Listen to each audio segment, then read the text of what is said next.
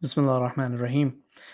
Um, actually, I wanted to talk about uh, so- the topic that we've been discussing over the past uh, couple of years or several years uh, about Sayyida Fatma Zahra Salawatullah alaiha.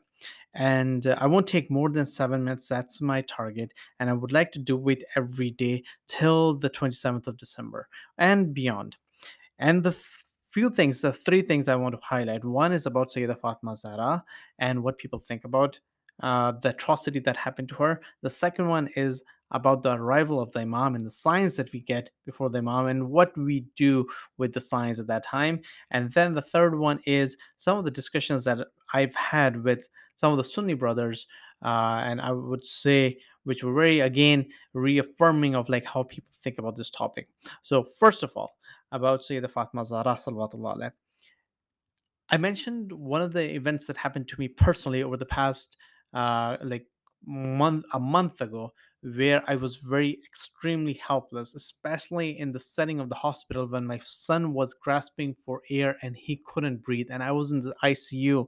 And when my wife told me that this, uh, the doctors were going to intubate intubate my son, that was one of the most helpless things that I felt. And at that time, obviously we couldn't do anything, but we were assured obviously we could see that there were doctors there were nurses there was a lot of people who were trying to help. We were in a comfortable environment. We were in an environment where i didn't have to worry about my family my other children my wife i was not worried about my food or anything else. It was solely focused on the, my son. Now, if we take back, rewind the clock to 1400 years ago and go to this household, which is now seeing the children are seeing their mother helpless and they themselves are helpless. The husband is helpless. The mother is weaning continuously. They are she's moving towards death because she is having internal bleeding. There's nothing that can be done. She has lost her baby. She is in the worst of situations. Her rights have been usurped her sons and her father's her uh, father's uh, uh, the things that she had given him the gift that was given to her had been uh, usurped the right of her husband has been usurped this helpless lady is moving towards death and none of her family members they can do anything they're seeing her the lady of heaven die and they are totally helpless. And when you think about that helplessness to this day, till this day, you feel like that helplessness continues because her story is has been kept quiet because of the persecution, because of the fear, because of the difficulties that the Shias have felt and experienced over time. The need of taqiyya, that is the helplessness that continues till today.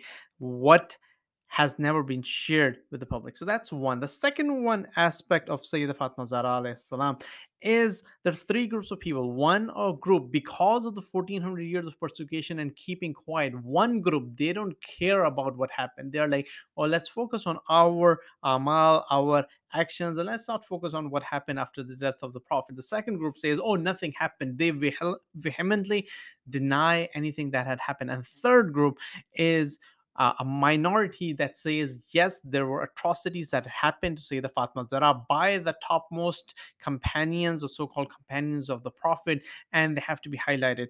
Now, ultimately, it's up to everyone's discretion how they want to deal with but they have to know three things about this lady that this lady is no ordinary lady. She is the daughter of the prophet rahmatul alamin she herself is the sayyidatun nisa'il alamin her husband is the flag bearer on the day of judgment, and her sons are the leaders of the youth of the heavens. She is no ordinary lady. So when you ignore this event, when you deny the event, you are denying the right of the lady of the heaven, and you will be accountable for your actions and your position because the basis of the amal the basis of the actions are based on the niyyah on the foundation and if your foundation is not there then you will be accountable the second thing i want to highlight uh, or, the third thing I want to highlight is about an argument that I had with um, uh, uh, uh, about the, the return of Imam Mahdi salam. There are a lot of things that have happened,